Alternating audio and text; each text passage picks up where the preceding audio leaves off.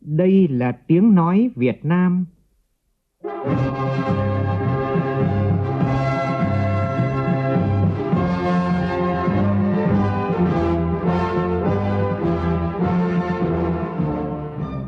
là tiếng nói Việt Nam, phát thanh từ Hà Nội, thủ đô nước Cộng hòa xã hội chủ nghĩa Việt Nam.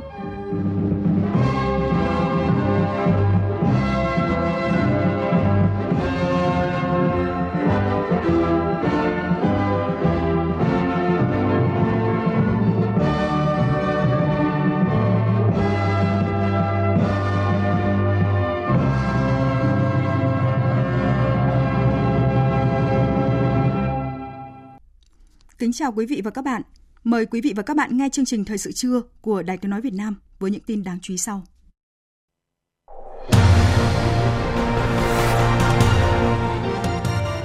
Chủ tịch Quốc hội Vương Đình Huệ đề nghị giữ tên gọi là Luật Hợp tác xã sửa đổi, tránh việc thay đổi tên gọi dẫn đến các chi phí xã hội và hệ lụy phát sinh khi cho ý kiến vào dự án Luật Hợp tác xã sửa đổi tại phiên họp chuyên đề pháp luật tháng 9 của Ủy ban Thường vụ Quốc hội.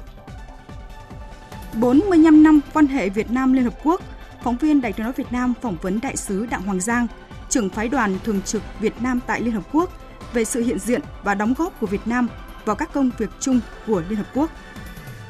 Bộ Y tế thông tin việc thiếu vaccine phòng COVID-19 Moderna cho trẻ em. Trong phần tin thế giới, khai mạc tuần lễ cấp cao Đại hội đồng Liên Hợp Quốc tại New York, Mỹ Trung Quốc ban hành quy định về thăng giáng chức cán bộ trước thềm Đại hội Đảng diễn ra vào giữa tháng 10 tới.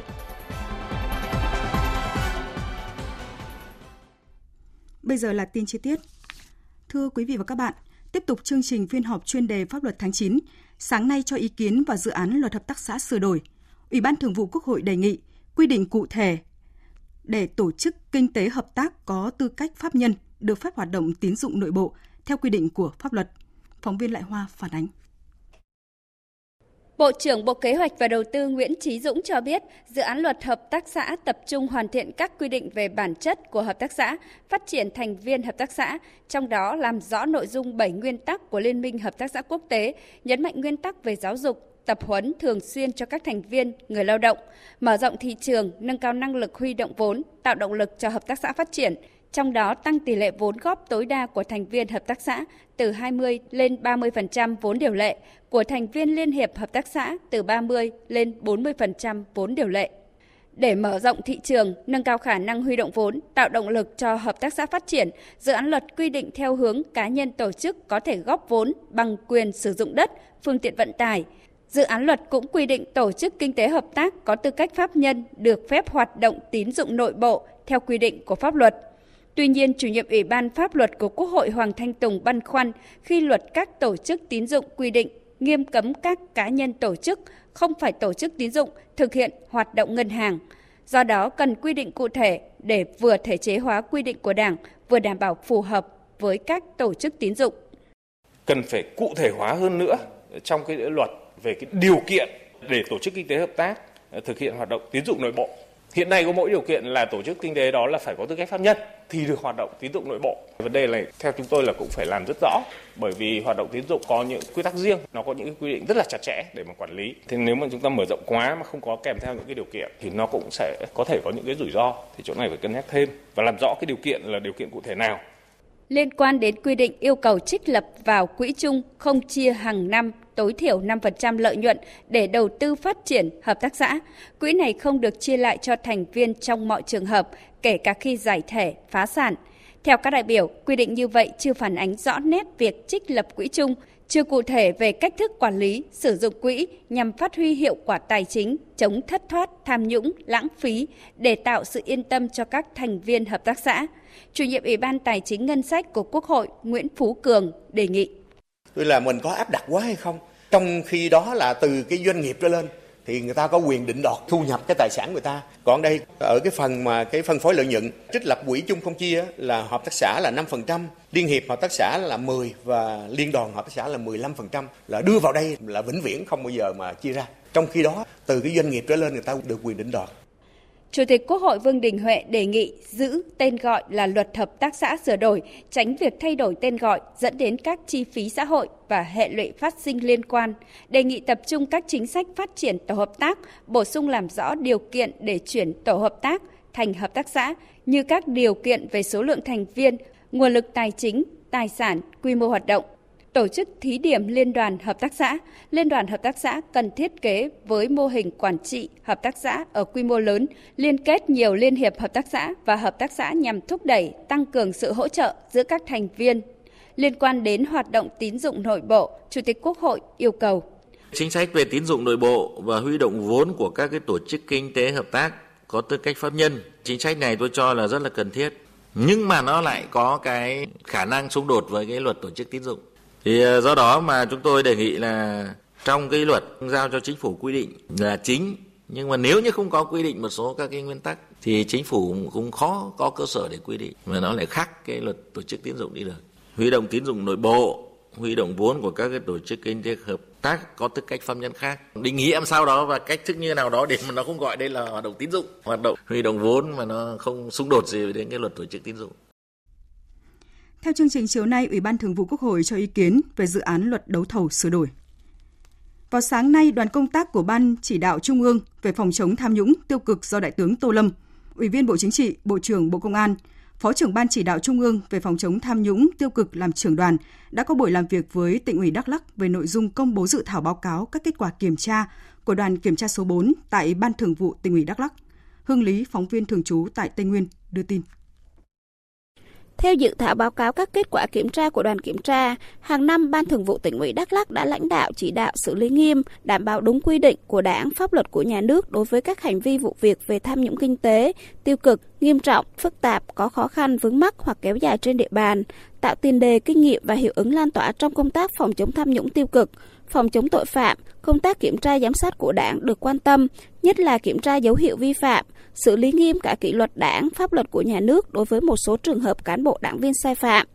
Tuy nhiên, trong quá trình triển khai thực hiện công tác đấu tranh phòng chống tham nhũng tiêu cực, tỉnh Đắk Lắk đã bộc lộ những hạn chế khó khăn vướng mắc nhất định. Đặc biệt là công tác tuyên truyền phổ biến quán triệt triển khai công tác tiếp nhận, giải quyết tố giác, tin báo về tội phạm, và kiến nghị khởi tố các vụ việc có dấu hiệu vi phạm về kinh tế tham nhũng tiêu cực tiến hành chưa thường xuyên. Kết quả phát hiện chuyển giao nguồn tin về tội phạm của cấp ủy, tổ chức đảng qua công tác kiểm tra, giám sát, tự thanh tra giải quyết khiếu nại tố cáo trong nội bộ chưa nhiều.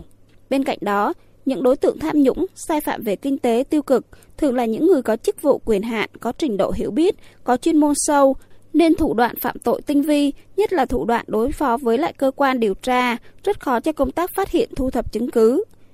Việc kết luận giám định trong một số lĩnh vực, nhất là xây dựng cơ bản, quản lý bảo vệ rừng, có một số việc chưa rõ ràng, dẫn đến khó khăn trong giải quyết tố giác tin báo tội phạm và kiến nghị khởi tố, cũng như trong công tác điều tra truy tố, xét xử vụ án. Kết luận buổi làm việc, Đại tướng Tô Lâm, Ủy viên Bộ Chính trị, Bộ trưởng Bộ Công an, Phó trưởng Ban chỉ đạo Trung ương về phòng chống tham nhũng tiêu cực đề nghị Ban Thường vụ tỉnh ủy Đắk Lắk tiếp tục nâng cao chất lượng kiểm tra giám sát, tự kiểm tra giám sát, kiến nghị khắc phục xử lý nghiêm những hạn chế yếu kém. Đồng thời, Ban Thường vụ tỉnh ủy Đắk Lắk chủ động xây dựng kế hoạch khắc phục những tồn tại hạn chế và thực hiện đầy đủ các kiến nghị đã nêu trong báo cáo kết quả kiểm tra của đoàn kiểm tra số 4. Đối với địa bàn tỉnh Đắk Lắk cần đặc biệt quan tâm chú trọng hơn trong công việc lãnh đạo chỉ đạo các cơ quan chức năng phát hiện sớm các nguồn tin về tội phạm trong lĩnh vực quản lý bảo vệ rừng như là buông lỏng quản lý, thiếu trách nhiệm dẫn đến việc khai thác rừng trái phép để mất diện tích rừng tự nhiên, giao quản lý đất rừng bị chiếm gây thất thoát tài sản của nhà nước, bán giao đất rừng trái pháp luật, các dự án để mất rừng tự nhiên, lấn chiếm sử dụng trái phép các quy định khác về bảo vệ rừng và lâm sản, vi phạm các quy định về quản lý sử dụng đất lâm nghiệp. Cũng trong sáng nay tại trụ sở chính phủ, Phó Thủ tướng Lê Văn Thành chủ trì cuộc họp lần thứ 6 của Ban chỉ đạo quốc gia về phòng chống khai thác bất hợp pháp, không báo cáo và không theo quy định gọi tắt là IUU. Cuộc họp được tổ chức trực tuyến với 28 tỉnh thành phố trực thuộc Trung ương ven biển. Phóng viên Việt Cường đưa tin. Theo báo cáo của Bộ Nông nghiệp và Phát triển nông thôn, đến nay các địa phương đã thành lập ban chỉ đạo, tổ chức ký kết quy chế phối hợp giữa các tỉnh có liên quan để theo dõi kiểm soát tàu cá của mình thường xuyên hoạt động trên địa bàn các tỉnh khác Hệ thống giám sát tàu cá đã được triển khai đồng bộ từ trung ương đến địa phương để theo dõi, kiểm tra, kiểm soát hoạt động tàu cá trên biển, ngăn chặn xử lý các hành vi khai thác IUU, đặc biệt là hành vi vi phạm khai thác hải sản ở vùng biển nước ngoài. Đặc biệt, các lực lượng thực thi pháp luật trên biển tăng cường tuần tra kiểm soát tại các khu vực vùng biển trọng điểm. Từ quý 4 năm 2021 đến nay đã kiểm tra kiểm soát gần 80.000 lượt tàu cá, ngăn chặn yêu cầu trên 200 tàu cá vi phạm vùng biển nước ngoài quay về vùng biển Việt Nam. Tuy nhiên, tỷ lệ các vụ việc được xử lý còn thấp so với thực tế và chưa đồng đều giữa các địa phương, đặc biệt là các hành vi vi phạm khai thác IUU. Ông Trần Đình Luân, Tổng cục trưởng Tổng cục Thủy sản đề nghị. Đối với các tỉnh, thành phố trực thuộc trung ương ven biển, cần tăng cường thanh tra, kiểm tra, giám sát, gắn chặt trách nhiệm của người đứng đầu cấp ủy,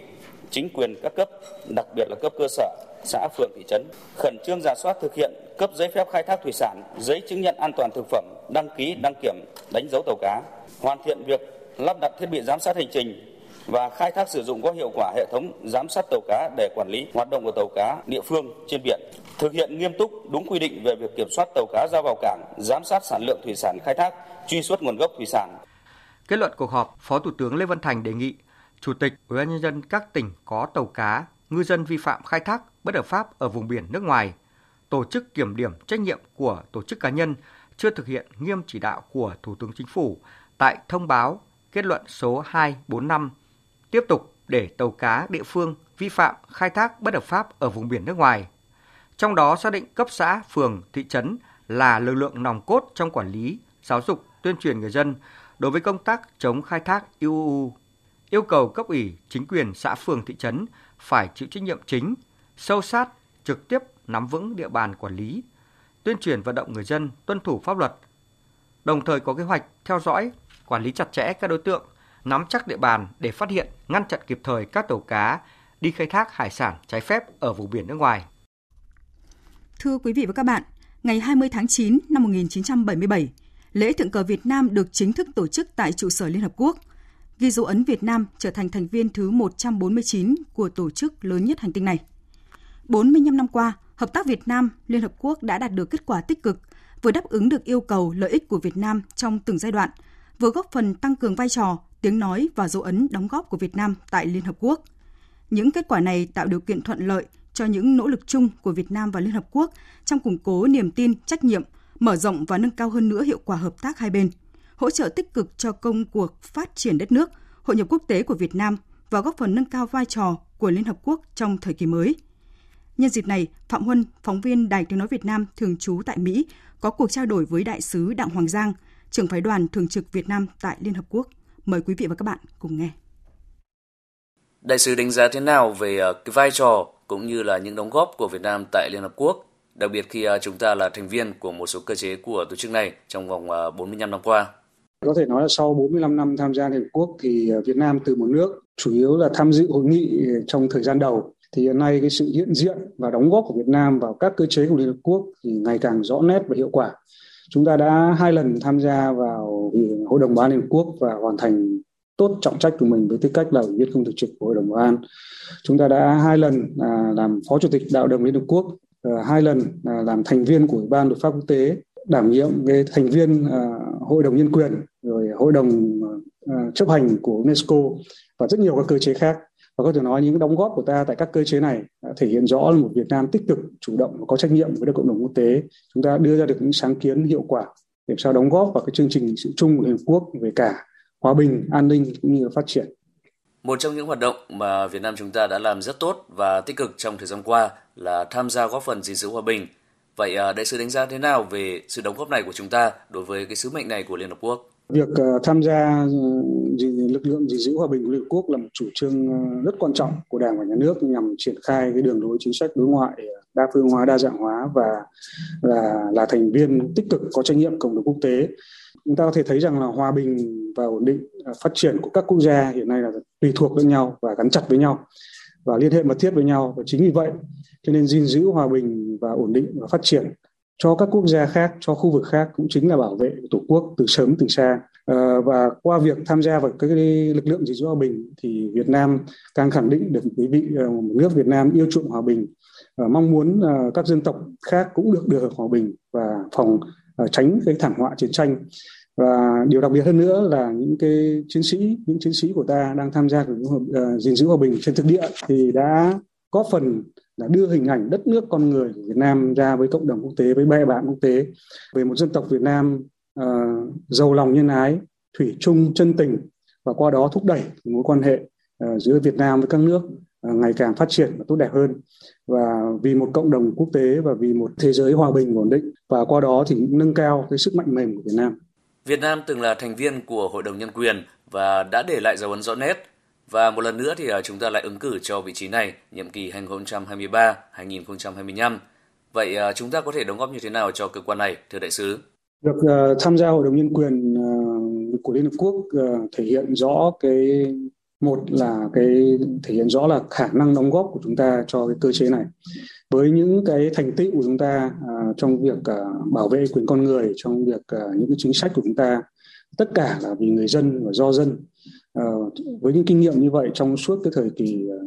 kháng chiến đất ờ, kháng chiến đầu giành độc lập cũng giành thống nhất đất nước cũng như là cái công cuộc phát triển ngày nay thì qua những cái kinh nghiệm như vậy thì chúng ta thấy rằng chúng ta hoàn toàn có thể đóng góp cho Liên Hợp Quốc, cho Hội đồng Nhân quyền với những giá trị phổ quát về trong việc thúc đẩy và bảo vệ quyền con người trên cơ sở là bình đẳng và tôn trọng lẫn nhau, không can thiệp công việc nội bộ của nhau và trên cơ sở đó thì các nước mới cùng chung tay, cùng thúc đẩy và cùng đưa có xây dựng được những cái chuẩn mực chung về bảo vệ quyền con người, thúc đẩy quyền nhân uh, thúc đẩy quyền con người và phấn đấu vì một uh, thế giới mà uh, tất cả uh, con người được hưởng các quyền và lợi ích uh, bình đẳng như nhau. Xin trân trọng cảm ơn đại sứ. Quý vị và các bạn vừa nghe phóng viên Đài Tiếng nói Việt Nam phỏng vấn đại sứ Đặng Hoàng Giang, trưởng phái đoàn thường trực Việt Nam tại Liên hợp Quốc về sự hiện diện và đóng góp của Việt Nam vào công việc chung của Liên hợp Quốc. Thời sự VOV nhanh, tin cậy, hấp dẫn. Chương trình Thời sự trưa tiếp tục với những tin đáng chú ý khác. Sáng nay tại Hà Nội, Hội Liên hiệp Phụ nữ Việt Nam tổ chức hội nghị triển khai dự án 8 về thực hiện bình đẳng giới và giải quyết những vấn đề cấp thiết đối với phụ nữ và trẻ em, giai đoạn 1 từ năm 2021-2025. Dự án nằm trong chương trình Mục tiêu Quốc gia Phát triển Kinh tế Xã hội vùng đồng bào dân tộc thiểu số và miền núi giai đoạn 2021-2030. Tin của phóng viên Phương Thoa. Dự án thực hiện bình đẳng giới và giải quyết những vấn đề cấp thiết đối với phụ nữ và trẻ em chú trọng 4 nội dung can thiệp gồm tuyên truyền vận động, thay đổi nếp nghĩ cách làm, xóa bỏ các định kiến khuôn mẫu giới trong gia đình và cộng đồng, những tập tục văn hóa có hại và một số vấn đề xã hội cấp thiết đối với phụ nữ và trẻ em, xây dựng và nhân rộng các mô hình nâng cao quyền năng kinh tế cho phụ nữ, thúc đẩy bình đẳng giới, đảm bảo tiếng nói và sự tham gia thực chất của phụ nữ và trẻ em trong các hoạt động phát triển kinh tế xã hội, giám sát và phản biện xã hội, nâng cao năng lực cho cán bộ nữ dân tộc thiểu số, đồng thời nâng cao năng lực thực hiện lồng ghép giới cho cán bộ trong hệ thống chính trị và già làng, trưởng bản,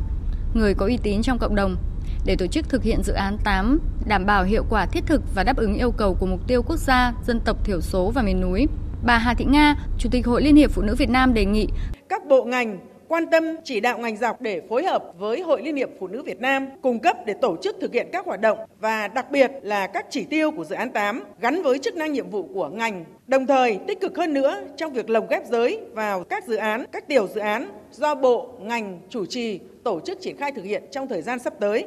Ông Võ Phiên, Phó Chủ tịch Ủy ban nhân dân tỉnh Quảng Ngãi cho rằng hiện địa phương đã hoàn thành công tác chuẩn bị triển khai dự án. Tuy nhiên, Hội Liên hiệp Phụ nữ Việt Nam cần lựa chọn mô hình can thiệp phù hợp với từng địa phương.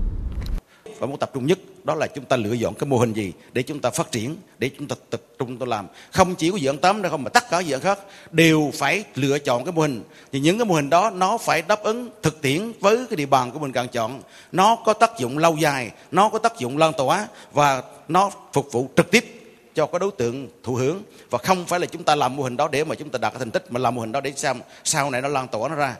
Trong giai đoạn 2021-2025, dự án 8 đặt chỉ tiêu 9.000 tổ truyền thông cộng đồng, 3.000 sổ tiết kiệm vay vốn thôn bản, 1.000 địa chỉ tin cậy cộng đồng, 1.800 câu lạc bộ thủ lĩnh của sự thay đổi được củng cố hoặc thành lập mới tại cộng đồng, 500 tổ nhóm sinh kế do phụ nữ tham gia quản lý được hỗ trợ ứng dụng công nghệ 4.0 trong sản xuất và kết nối thị trường, 80% phụ nữ dân tộc thiểu số có tỷ lệ sinh con tại nhà cao được tuyên truyền, vận động, tư vấn và tiếp cận với dịch vụ sinh đẻ an toàn. 4.400 cuộc đối thoại chính sách cấp xã và cụm thôn bản được tổ chức tại địa bàn đặc biệt khó khăn. 2.000 cán bộ nữ dân tộc thiểu số được nâng cao năng lực phù hợp. Thưa quý vị và các bạn, liên quan tới việc thành phố Hồ Chí Minh thông tin thiếu 116.000 liều vaccine Moderna để tiêm cho trẻ từ 6 đến dưới 12 tuổi.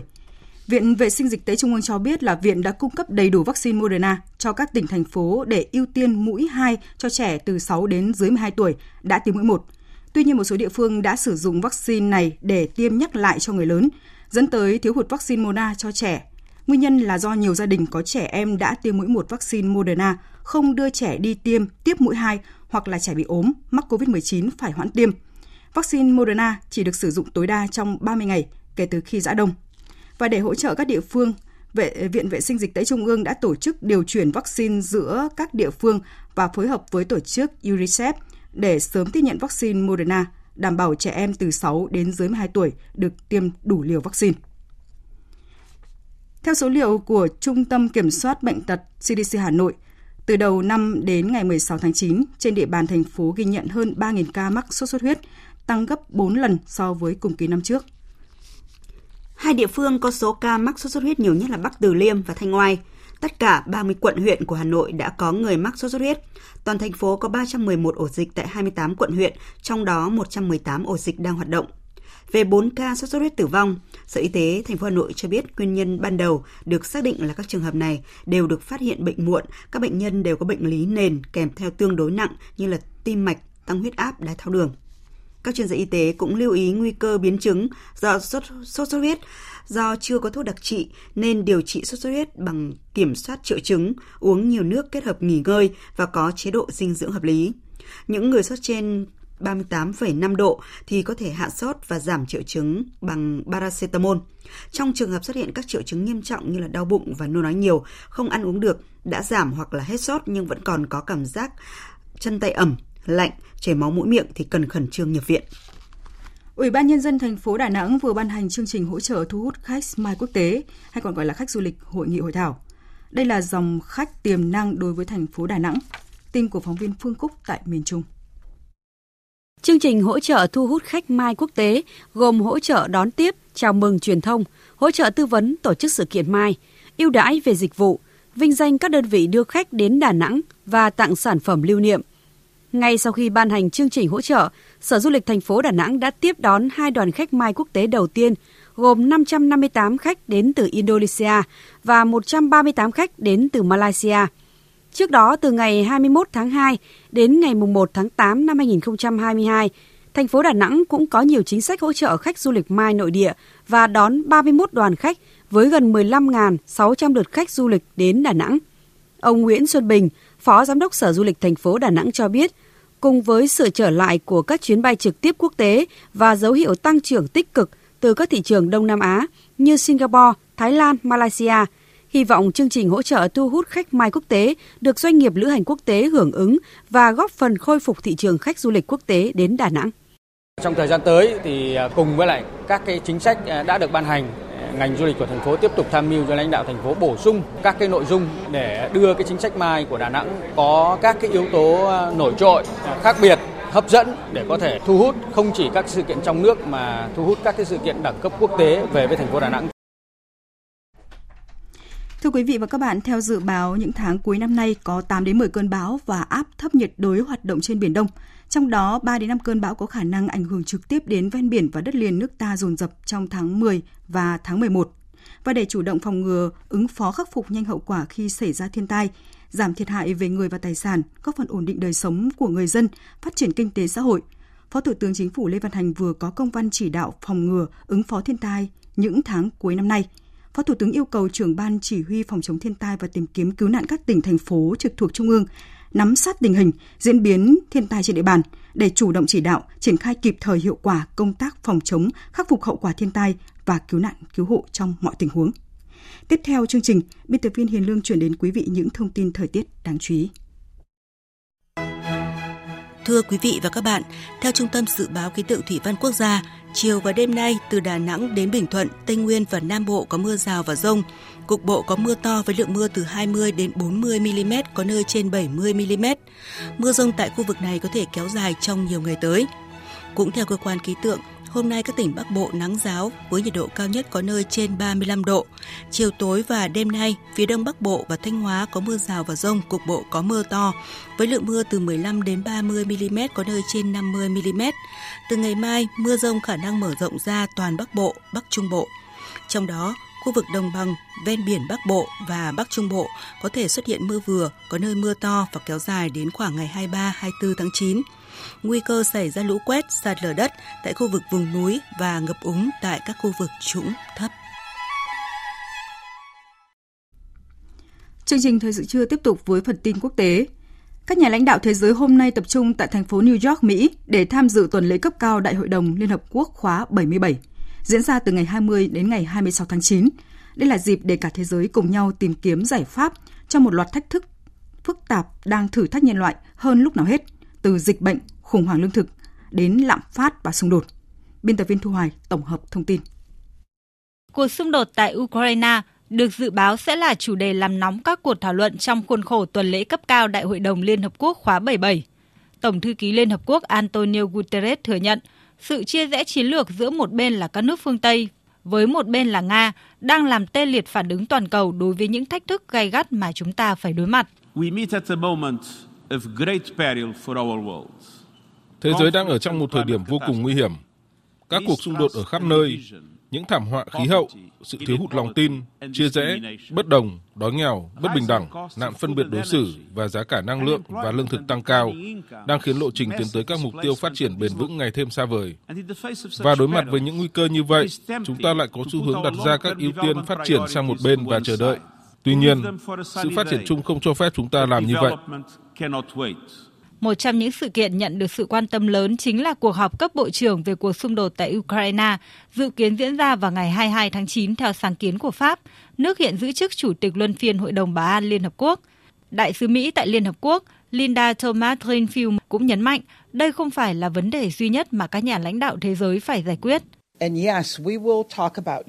Chúng ta không thể bỏ qua những gì đang xảy ra ở phần còn lại của thế giới, tác động của biến đổi khí hậu, tác động của đại dịch, xung đột ở những nơi khác trên thế giới.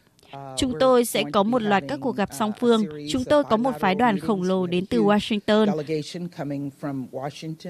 Ngoài Ukraine và cuộc khủng hoảng lương thực, các nước cũng sẽ tập trung thảo luận vấn đề bất bình đẳng trong phân phối vaccine COVID-19 tại châu Phi và một số nước khác cũng như vấn đề tài chính trong ứng phó với biến đổi khí hậu, giá cả lương thực và chi phí sinh hoạt leo thang.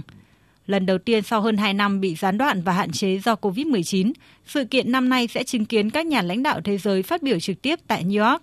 Con số rất cao gần 150 nguyên thủ quốc gia nằm trong danh sách diễn giả đã phản ánh tầm quan trọng và kỳ vọng đối với kỳ họp Đại hội đồng Liên Hợp Quốc năm nay trong giải quyết các thách thức toàn cầu. Liên quan đến hồ sơ hạt nhân Iran, Ngoại trưởng Pháp bà Catherine Colonna khẳng định sẽ không có đề nghị tốt hơn gửi đến Iran để khôi phục thỏa thuận hạt nhân năm 2015, đồng thời để ngỏ khả năng Tổng thống Pháp và Iran sẽ hội đàm tại phiên họp hàng năm của Đại hội đồng Liên Hợp Quốc diễn ra trong tuần này tại New York, Mỹ. Mạnh Hà, phóng viên thường trú Đài Tiếng Nói Việt Nam tại Pháp đưa tin.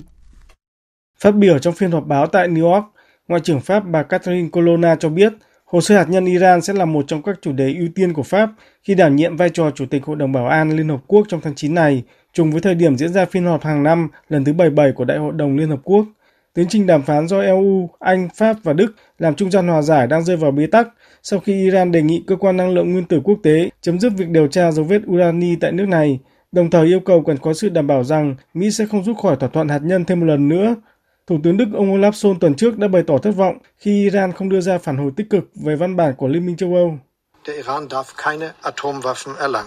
Iran cần không được sở hữu vũ khí hạt nhân. Để đạt được mục tiêu này, chúng tôi tin rằng cần có một thỏa thuận quốc tế có hiệu lực về giới hạn và vai trò của chương trình hạt nhân Iran. Tôi tiếc rằng Iran chưa đưa ra câu trả lời tích cực cho đề xuất của Liên minh châu Âu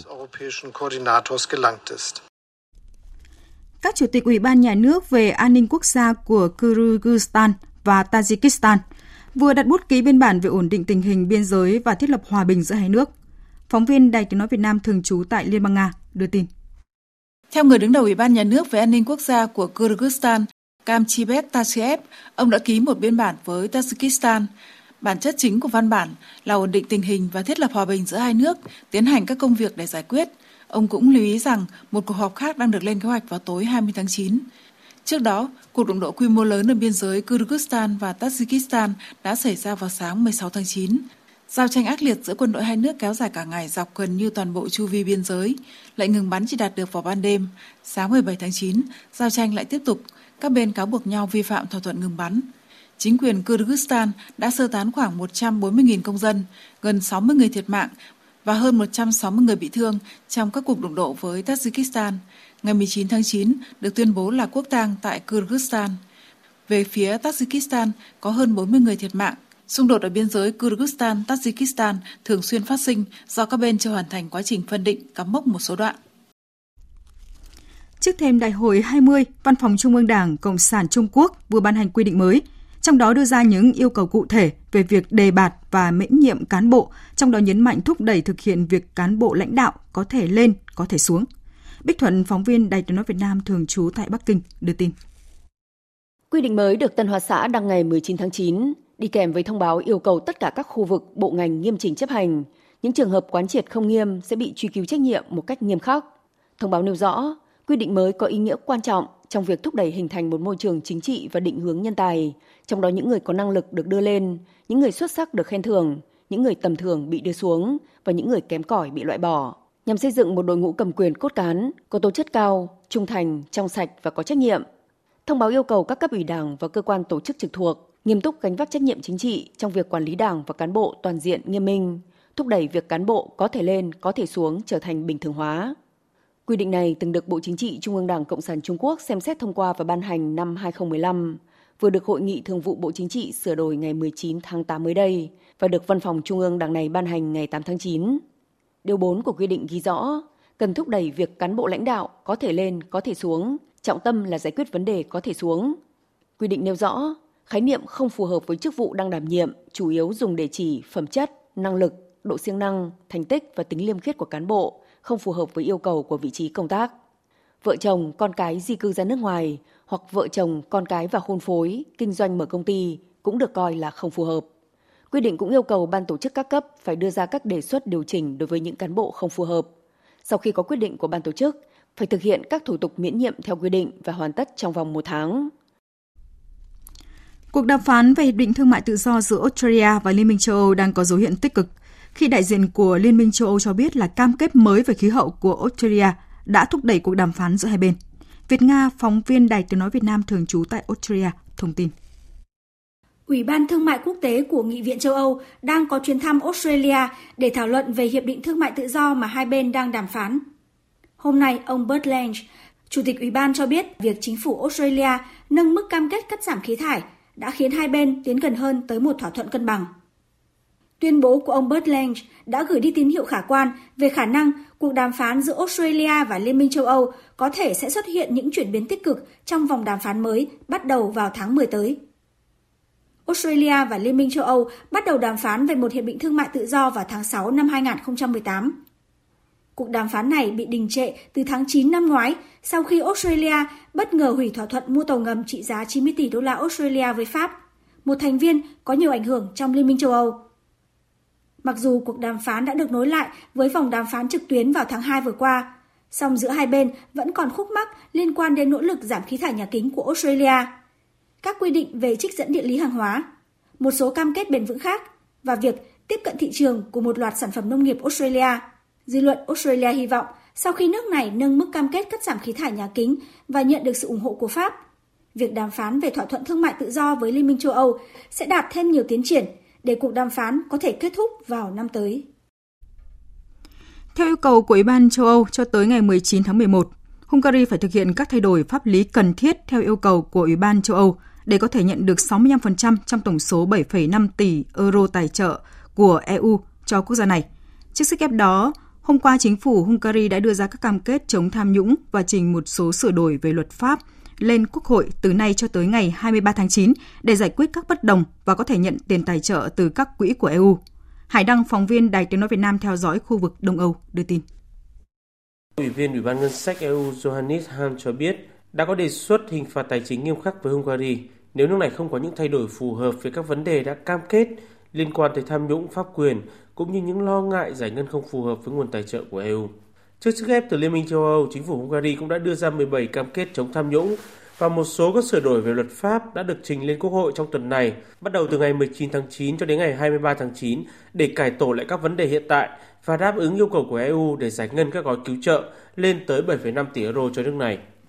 Việc cam kết thành lập cơ quan chống tham nhũng tại nước này cũng chính là một trong những vấn đề quan trọng nhất để kiểm soát tốt việc mua sắm công của các dự án được thực hiện bằng nguồn vốn của EU, cũng như có thể can thiệp trong trường hợp phát hiện các vi phạm, gian lận hoặc xung đột lợi ích.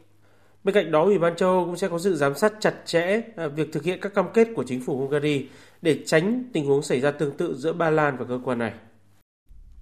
Cảnh sát Philippines thông báo đã giải cứu được 29 trẻ em là nạn nhân trong đường dây lạm dụng tình dục trẻ em trực tuyến. Đây là hoạt động mở màn cho cuộc chiến toàn diện chống nạn lạm dụng tình dục trẻ em trực tuyến mà nước này phát động vào tháng trước. Phạm Hà, phóng viên thường trú Đài Tiếng Nói Việt Nam, theo dõi khu vực ASEAN, thông tin. Trong cuộc họp báo, người đứng đầu cơ quan cảnh sát quốc gia Philippines Rodolfo Azurin cho biết, các chiến dịch truy quét được thực hiện từ ngày 11 đến ngày 17 tháng 9. Cảnh sát cũng đã bắt giữ được 3 kẻ tình nghi.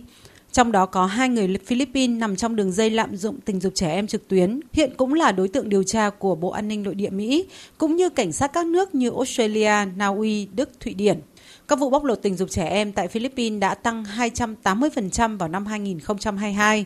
Tác động của đại dịch COVID-19 đẩy nhiều gia đình vào cảnh đói nghèo, khiến chính cha mẹ và người thân tham gia vào ngành công nghiệp hấp dẫn trị giá hàng tỷ đô la Mỹ này. Thực tế là rất dễ dàng để thiết lập một trang web và công nghệ đã giúp những thủ phạm này thuận tiện tiếp thị con cái của họ để kiếm lời. Từ năm 2017 đến tháng 7 năm nay, các nhà chức trách Philippines đã tiến hành 227 chiến dịch truy quét các hoạt động lạm dụng tình dục trẻ em trực tuyến. 67 người bị kết tội trong khi 41 trường hợp vẫn đang được điều tra. Các vụ án cũng liên quan nhiều đến sự tham gia từ châu Âu.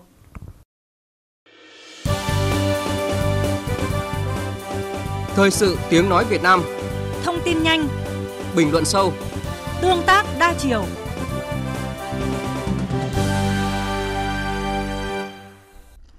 Thưa quý vị và các bạn, 55 lao động tại Quảng Bình đã bị phía Hàn Quốc từ chối cấp thị thực đợt 2 trong chương trình tuyển dụng lao động thời vụ. Nguyên nhân do trước đó, hàng chục lao động đợt 1 được phía Hàn Quốc tuyển dụng đầu năm nay đã bỏ trốn, không làm theo thỏa thuận hợp đồng lao động.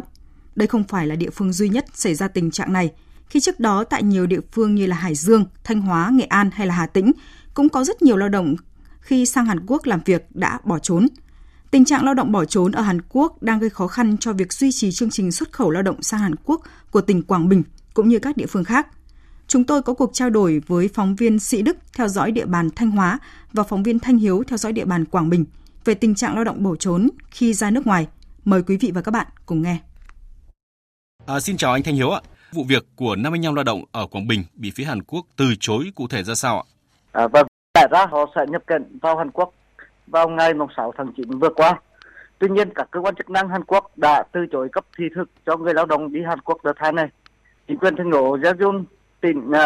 uh, đã chính thức gửi văn bản cho Sở Lao động Thương binh và Xã hội tỉnh Quảng Bình thông báo không thể làm các thủ tục nhập cảnh cho người lao động đợt 2 năm 2022. Và nguyên nhân phía Hàn Quốc đã từ chối cấp thị thực cho người lao động tỉnh Quảng Bình đi Hàn Quốc đợt 2 năm nay là do trong đợt 1 có đến 34 người trong tổng số 41 người chiếm tỷ lệ 83% người lao động sang làm việc đã bỏ trốn khi vừa đặt chân đến Hàn Quốc ạ. À, thưa anh Sĩ Đức ạ, tại Thanh Hóa có xảy ra tình trạng tương tự không ạ? Như chúng ta biết thì với hơn 32.000 lao động đang làm việc ở nước ngoài, tập trung tại một số nước và vùng lãnh thổ như là Nhật Bản, Hàn Quốc, Đài Loan, Trung Quốc. Thanh Hóa là địa phương dẫn đầu cả nước về xuất khẩu lao động. Nhờ xuất khẩu lao động mà địa phương có thêm những nguồn thu đáng kể, giúp cho nhiều gia đình phát triển kinh tế. Thế nhưng trước cái thực trạng lao động xuất khẩu bỏ trốn ngoài làm việc khiến ngành chức năng cũng trở nên đau đầu. Theo số liệu của Bộ Lao động Thương binh và Xã hội thì đến hết ngày 30 tháng 6, Thanh Hóa còn khoảng 890 lao động làm việc bất hợp pháp trên à, tổng số 6.000 lao động đang làm việc tại Hàn Quốc. Năm 2022 thì tỉnh Thanh Hóa vẫn còn hai huyện bị tạm dừng tiếp nhận lao động đi làm việc tại Hàn Quốc. Đó là huyện Hoàng Hóa và huyện Đông Sơn. Việc lao động bỏ hợp đồng ra ngoài làm việc hoặc là không về nước không chỉ làm xấu hình ảnh của địa phương mà còn khiến cho nhiều nước thu hẹp thậm chí là từ chối lao động của Việt Nam và các địa phương này. À, thưa anh Thanh Hiếu, từ câu chuyện ở Quảng Bình, theo anh thì việc bỏ trốn phá hợp đồng cam kết ở lại cư trú bất hợp pháp của một số lao động Việt Nam gây ra những hệ lụy gì ạ? À, vâng, thì việc chính phủ Hàn Quốc từ chối cấp thị thực cho 55 lao động đợt hai tại Quảng Bình đi làm việc thời vụ trong lĩnh vực nông nghiệp cũng chính là hệ lụy trước mắt và dự báo việc đưa lao động đi làm việc thời vụ tại Hàn Quốc sẽ tiếp tục gặp khó khăn trong những năm tiếp theo. À, nhiều người vì hoàn cảnh khó khăn đã phải vay mượn tiền của anh em họ hàng để đóng ký quỹ à, tiền học phí làm thủ tục rồi chỗ ăn ở việc này cũng đã đẩy nhiều người nghèo tiếp tục rơi vào cảnh khốn khó và việc bỏ trốn phá hợp đồng cam kết ở lại cư trú bất hợp pháp của một số lao động Việt Nam có dấu hiệu vi phạm pháp luật chính là những con sâu làm râu nơi kênh không những ảnh hưởng đến chủ trương chung mà còn làm mất uy tín trong việc đưa lao động đi làm việc tại nước ngoài và việc chính quyền Hàn Quốc ngừng cấp thị thực cho người lao động đã khép lại cánh cửa hy vọng xuất khẩu lao động để thoát nghèo của nhiều người khác. Như vậy là hệ lụy của việc lao động bỏ trốn là rất nghiêm trọng. Thưa anh Sĩ Đức, là một trong bốn địa phương bị phía Hàn Quốc dừng tuyển chọn lao động, Thanh Hóa đã và đang làm gì để giải quyết vấn đề này ạ? Tỉnh Thanh Hóa thì đang thực hiện nhiều cái giải pháp quyết liệt để giải quyết cái vấn đề này nhằm tuyên truyền à, thông qua các tổ chức chính trị xã hội và đoàn thể tại địa phương để vận động lao động cư trú bất hợp pháp tại nước ngoài về nước và lao động về nước đúng hạn, đẩy mạnh công tác giáo dục pháp luật cho người lao động trước khi đi làm việc ở nước ngoài, đặc biệt là ý thức tổ chức kỷ luật và cái à, ý thức chấp hành pháp luật của người lao động. Sở Lao động Thương binh Xã hội tỉnh Thanh Hóa thì cũng có những cái văn bản hướng dẫn các huyện, thành phố tổ chức ký kết cũng như là giao chỉ tiêu cho các tổ chức đoàn thể ở chính quyền địa phương trong việc vận động lao động của địa phương mình làm việc ở nước ngoài về nước đúng hạn. Kịp thời thông báo cái danh sách lao động có hộ khẩu thường trú tại địa phương đang cư trú bất hợp pháp và lao động sắp hết hạn hợp đồng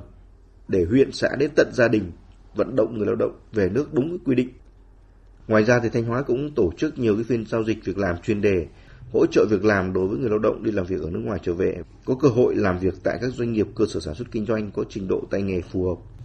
Cũng cần phải nói thêm là để hạn chế được tình trạng à, lao động bỏ trốn thì cơ quan quản lý nhà nước cũng cần kiểm tra chặt chẽ cái việc thu phí của công ty xuất khẩu lao động và xử phạt những cái đơn vị làm sai để có cái chế tài đủ mạnh với cái doanh nghiệp và lao động bị phá vỡ hợp đồng. À, còn tại Quảng Bình, thưa anh Thanh Hiếu, cơ quan chức năng đã phản ứng thế nào sau quyết định của phía Hàn Quốc ạ? À, vâng, trước mắt thì để khắc phục và xử lý việc 55 người lao động đợt hai bị ngừng cấp thị thực đi làm việc tại Hàn Quốc, Sở Lao động Thương binh và Xã hội tỉnh Quảng Bình đã giao cho Trung tâm Dịch vụ Việc làm của tỉnh phối hợp với các cơ sở đào tạo, các đơn vị có liên quan để hỗ trợ một khoản kinh phí cho người lao động. Những người lao động này sẽ được ưu tiên giới thiệu việc làm trong nước và đi làm việc nước ngoài theo các chương trình khác phù hợp nếu họ có nhu cầu. Và cơ quan này cũng đề nghị Ủy ban nhân dân tỉnh Quảng Bình hỗ trợ thêm một phần kinh phí cho người lao động đợt 2 năm 2022 không thể xuất cảnh được từ nguồn ký quỹ của những lao động đợt 1 năm 2022 đã vi phạm hợp đồng bỏ trốn khỏi nơi làm việc. Và cơ quan chức năng tỉnh Quảng Bình cũng trực tiếp làm việc với các địa phương, gia đình của người lao động bỏ trốn để động viên họ quay lại nơi làm việc. Tuy nhiên, nhiều gia đình không phối hợp, không cung cấp thông tin của người lao động. Thì sở lao động thương binh xã hội tỉnh Quảng Bình cũng có văn bản gửi chính quyền phía Hàn Quốc cam kết sẽ tăng cường và có các biện pháp mạnh mẽ hơn để người lao động không bỏ trốn. Tỉnh Quảng Bình cũng giao cho công an tỉnh phối hợp với nhân lao động thương binh và xã hội các địa phương ra soát kỷ lượng người lao động dư tuyển trúng tuyển và rút kinh nghiệm để làm tốt công tác xuất khẩu lao động trong các đợt tiếp theo. Vâng, cảm ơn những thông tin từ phóng viên Sĩ Đức và phóng viên Thanh Hiếu. Tiếp tục chương trình thời sự trưa nay là trang tin đầu tư tài chính và bản tin thể thao. Trang tin đầu tư tài chính. Thưa quý vị và các bạn, giá vàng thế giới giao ngay giảm 1,9 đô la Mỹ xuống còn 1.676,3 đô la Mỹ một ounce. Giá vàng SJC niêm yết mua vào mức 65 triệu 750 nghìn đồng một lượng và bán ra 66 triệu 570 nghìn đồng một lượng. Công ty Bảo Tín Minh Châu niêm yết giá vàng dòng Thăng Long mua vào 50 triệu 630 nghìn đồng một lượng và bán ra 51 triệu 380 nghìn đồng một lượng. Trên thị trường ngoại tệ, Ngân hàng Nhà nước niêm yết tỷ giá trung tâm của đồng Việt Nam với đô la Mỹ hôm nay ở mức 23.301 đồng đổi một đô la Mỹ. Bộ Tài chính buộc doanh nghiệp mua lại trái phiếu nếu vi phạm phương án sử dụng vốn. Đây là nguyên tắc xây dựng tại Nghị định 65 năm 2022 nhằm đảm bảo tuân thủ điều kiện phát hành trái phiếu để tiếp tục đảm bảo quyền lợi cho các thành viên thị trường và khắc phục bất cập thời gian vừa qua – trên thị trường chứng khoán, phiên giao dịch sáng nay sau nhịp hồi kỹ thuật thời điểm mở cửa lên gần 1.215 điểm thì thị trường đã chững lại rất nhanh và dần bị đẩy xuống gần tham chiếu. Giao dịch trong nước cũng rất ảm đạm, thanh khoản giảm, tổng giá trị giao dịch trên sàn thành phố Hồ Chí Minh chỉ nhích hơn 3.000 tỷ đồng sau hơn một giờ giao dịch. Kết thúc phiên giao dịch sáng nay, VN Index còn 1.202,94 điểm, HNX Index còn 263,68 điểm. Đầu tư tài chính, biến cơ hội thành hiện thực. Đầu tư tài chính, biến cơ hội thành hiện thực. Thưa quý vị và các bạn, theo nhận định của các chuyên gia, sau phân khúc bất động sản công nghiệp có khả năng thu hút nguồn vốn FDI mạnh, thì phân khúc bất động sản nghỉ dưỡng sẽ có nhiều tiềm năng thu hút các nhà đầu tư nước ngoài. Khi Quốc hội đang có kế hoạch sửa đổi các luật liên quan như luật đầu tư, luật đất đai, tạo cơ hội cho người nước ngoài được hợp tác đầu tư xây dựng các dự án bất động sản tại Việt Nam thông qua các hoạt động mua bán sáp nhập M&A trong thời gian tới. Phóng viên Hà Nho phỏng vấn ông Bùi Văn Doanh, Viện trưởng Viện Nghiên cứu Bất động sản Việt Nam về nội dung này. Mời quý vị và các bạn cùng nghe. Thưa ông là trong khi các cái thị trường kinh doanh khác như là chứng khoán có những cái sự biến động thì các cái chính sách để đảm bảo thu hút các nhà đầu tư của bất động sản nghỉ dưỡng theo góc nhìn của ông như thế nào ạ? Theo tôi thì về chính sách thì cái quan trọng nhất vẫn là cái chính sách về sở hữu nhà ở. Bởi vì Phú Quốc được xác định là thu hút không chỉ cái người định cư trong nước mà quan trọng nhất là các nhà đầu tư cũng nhắm đến các cái cư dân mà định cư đến từ nước ngoài sẽ thu hút họ đến Phú Quốc rất đông cho nên là ờ, tôi nghĩ rằng về chính sách để thu hút và họ cần hưởng thụ một cái môi trường sống tốt và cái dịch vụ hoàn hảo, chính vì vậy mà cái nguồn ờ, tài chính từ cái lượng dân cư này thì họ sẽ đầu tư để mà mua và tìm cho mình một cái chỗ ở định cư lâu dài. Thưa ông, tới đây sẽ sửa luật, ông thấy rằng từ thực tế để về mặt quản lý để phát triển hơn các cái khu đô thị có kiến nghị về mặt chính sách như thế nào? Về hạ tầng, chủ yếu người ta hay nói đến đầu tiên là hay nói đến hạ tầng về giao thông, về đi lại. Nhưng mà theo tôi thì hạ tầng của Phú Quốc cái quan trọng mà các cái khách hàng cũng như là cư dân ở đây, nhất là cư dân mà đến định cư tương lai của Phú Quốc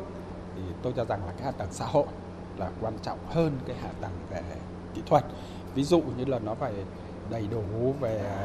nơi mua sắm thì có lẽ theo tôi là Phú Quốc là tương đối đầy đủ rồi. Nhưng mà các cái hạ tầng xã hội khác như trường học rồi để chăm sóc y tế ờ, định hướng là Phú Quốc sẽ là cái nơi nghỉ dưỡng rồi chăm sóc sức khỏe. Nhưng hiện tại bây giờ thì các cái dịch vụ ấy chưa phải là đã là uh, hoàn thiện. Cho nên là theo tôi cái mà cần phải đầu tư vào Phú Quốc là cái hạ tầng xã hội mà về lâu dài quan trọng nhất là cái chăm sóc sức khỏe. Bởi vì ta phải tính đến cơ cấu dân số của Phú Quốc thì cái người mà định cư và người ta mua những cái bất động sản và những bất động sản cao cấp thì chủ yếu là để họ hưởng thụ cái môi trường, cái đời sống và đặc biệt là cái dịch vụ phải cao cấp và hoàn hảo Thưa ông, là để đảm bảo tạo điều kiện cho các cái nhà đầu tư đến với Phú Quốc cũng như là kinh doanh à, trong lĩnh vực bất động sản nghỉ dưỡng thì cần có cái à, tạo điều kiện như thế nào cho các nhà đầu tư ạ? Cái người nước ngoài đến định cư ở Phú Quốc hoặc có thể người ta đến theo mùa vụ, thì quan trọng nhất vẫn là cái chính sách sở hữu về nhà ở và nó liên quan đến cái quyền sử dụng đất. Và hiện nay là ừ, ta đang sửa, nghiên cứu về sửa đổi cái luật đất đai thì theo tôi cần nghiên cứu để có một cái chính sách như thế nào cho người nước ngoài hiện nay thì được mua nhà rồi nhưng mà còn còn cái quyền sử dụng đất như thế nào thời hạn hay là lâu dài như thế nào thì theo tôi cần phải nghiên cứu cho nó thật thấu đáo để vừa quản lý được tốt cái đất đai theo cái chế độ sở hữu toàn dân của ta nhưng đồng thời vừa thu hút được người nước ngoài đến mua các cái bất động sản. Vâng ạ, xin cảm ơn ông.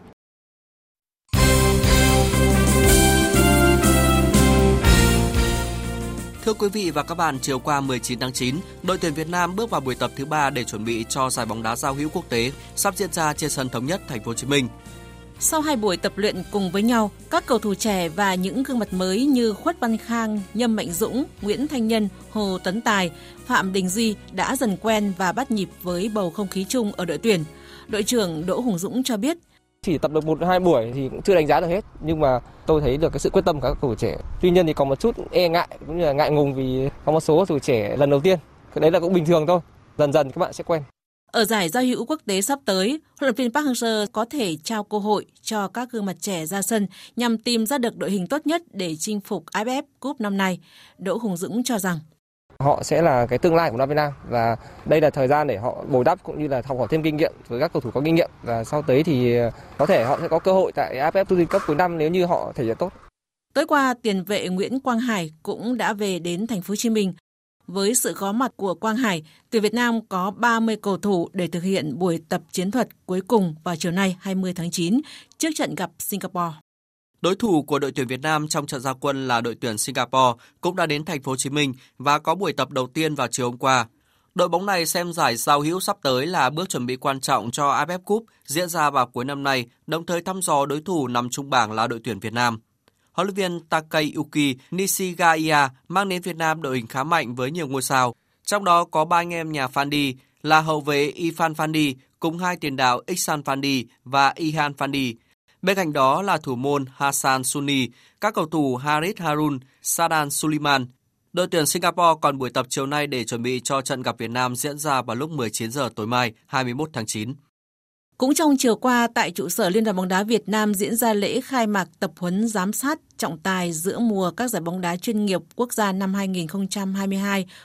Đợt tập huấn diễn ra từ ngày 19 đến ngày 21 tháng 9 nhằm rút kinh nghiệm công tác giám sát trọng tài trong thời gian qua, đồng thời tiếp tục bồi dưỡng kiến thức chuyên môn nghiệp vụ cho lực lượng giám sát trọng tài điều hành các vòng đấu tiếp theo của các giải bóng đá chuyên nghiệp quốc gia 2022. Ông Dương Văn Hiền, trưởng ban trọng tài Liên đoàn bóng đá Việt Nam cho biết. Về công tác trọng tài thì 16 vòng đấu vừa qua cũng có những cái trận đấu và những cái tình huống mà trọng tài làm chưa chính xác. Có những tình huống nhiều khi là chúng ta xem chậm lại mới thấy chứ còn trên sân nhiều khi trọng tài bị cái góc nhìn che khuất hoặc là cái khoảng cách nó xa quá thì không thể nhìn thấy được cho nên là tập huấn đợt này phải rút kinh nghiệm sâu sắc về những cái thiếu sót của giai đoạn lượt đi. Chiều cùng ngày, vòng 6 giải bóng đá nữ vô địch quốc gia 2022 khởi tranh trên sân Trung tâm Đào tạo bóng đá trẻ Việt Nam với một cặp đấu và Than khoáng sản Việt Nam vượt qua thành phố Hồ Chí Minh 2 với tỷ số 1-0 bằng pha lập công của Nguyễn Thị Vạn. Với chiến thắng này, Than khoáng sản Việt Nam được 9 điểm, vươn lên vị trí thứ ba trên bảng xếp hạng. Trong đó tâm điểm của vòng đấu này là màn so tài giữa Thành phố Hồ Chí Minh 1 và Thái Nguyên T và T diễn ra vào lúc 16 giờ chiều nay 20 tháng 9. Hiện cả hai đội bóng có cùng 10 điểm và chia nhau hai vị trí đầu bảng xếp hạng. Sau đó vào lúc 18 giờ 30, Phong Phú Hà Nam đối mặt với Hà Nội 1. Dạng sáng nay, kỳ thủ số 1 Việt Nam Lê Quang Liêm đã thắng 3 hòa 1 trong 4 ván đấu trong ngày thứ hai tại giải cờ nhanh online Julius Baer Generation Cup 2022. Trong ngày thi đấu này, Quang Liêm lần lượt vượt qua Ahiban của Ấn Độ ở ván 5, hòa Anikli của Hà Lan ván 6, thắng David Navarra của Cộng hòa Séc ván 7 và đánh bại Nieman của Mỹ ván 8. Nếu giữ phong độ ở 7 ván đấu còn lại, tấm vé vào vòng 2 dành cho 8 kỳ thủ xuất sắc nằm trong tầm tay của kỳ thủ số 1 Việt Nam.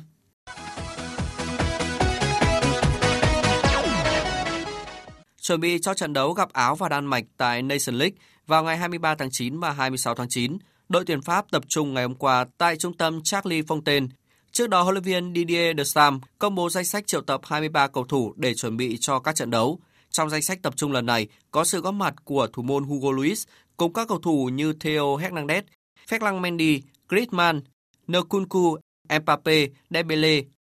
Sắp tới, đội tuyển Hàn Quốc sẽ thi đấu hai trận giao hữu với Costa Rica và Cameroon trong dịp FIFA Days.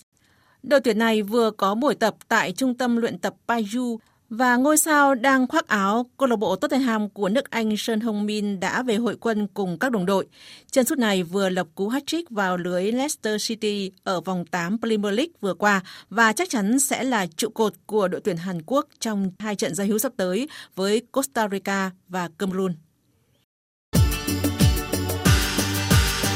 Dự báo thời tiết Mời quý vị và các bạn nghe dự báo thời tiết chiều và đêm nay. Phía Tây Bắc Bộ chiều nắng, chiều tối và đêm có mưa rào và rông vài nơi, gió nhẹ, nhiệt độ từ 23 cho đến 35 độ. Phía Đông Bắc Bộ chiều nắng, chiều tối và đêm có mưa rào và rông, cục bộ có mưa to, gió nhẹ, nhiệt độ từ 24 đến 35 độ. Khu vực từ Thanh Hóa đến Thừa Thiên Huế, chiều nắng, chiều tối và đêm có mưa rào và rông rải rác. Riêng phía Bắc có mưa rào và rông, cục bộ có mưa to, gió nhẹ, nhiệt độ từ 23 cho đến 34 độ.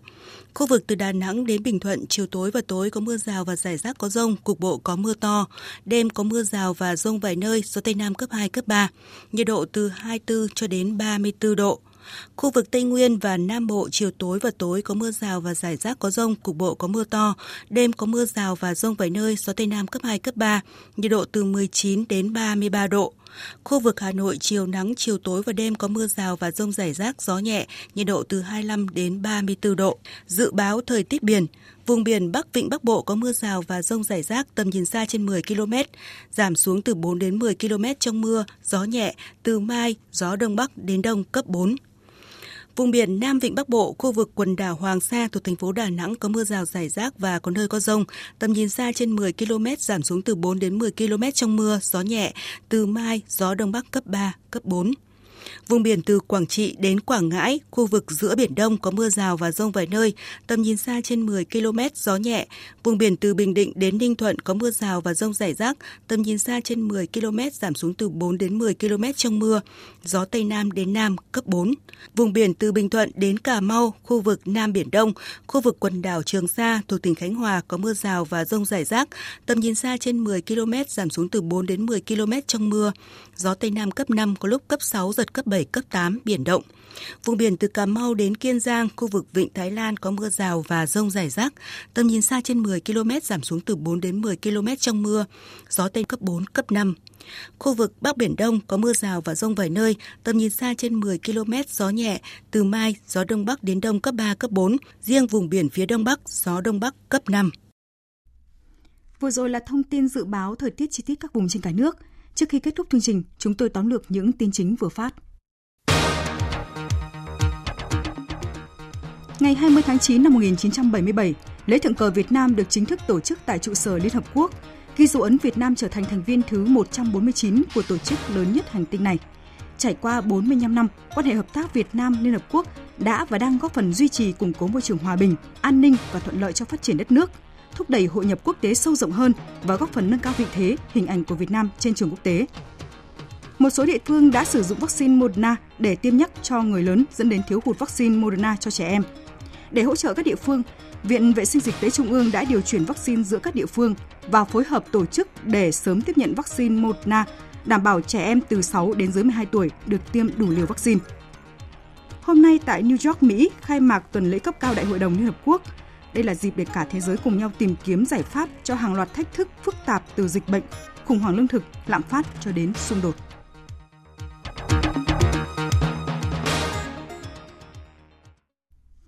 Những thông tin tóm lược vừa rồi đã kết thúc chương trình thời sự trưa nay của Đài Tiếng nói Việt Nam. Chương trình do các biên tập viên Thu Hằng, Đức Hưng, Hằng Nga và Nguyễn Hằng thực hiện với sự tham gia của kỹ thuật viên Việt Thái, chịu trách nhiệm nội dung Lê Hằng. Cảm ơn quý vị đã quan tâm lắng nghe. Xin kính chào và hẹn gặp lại quý vị.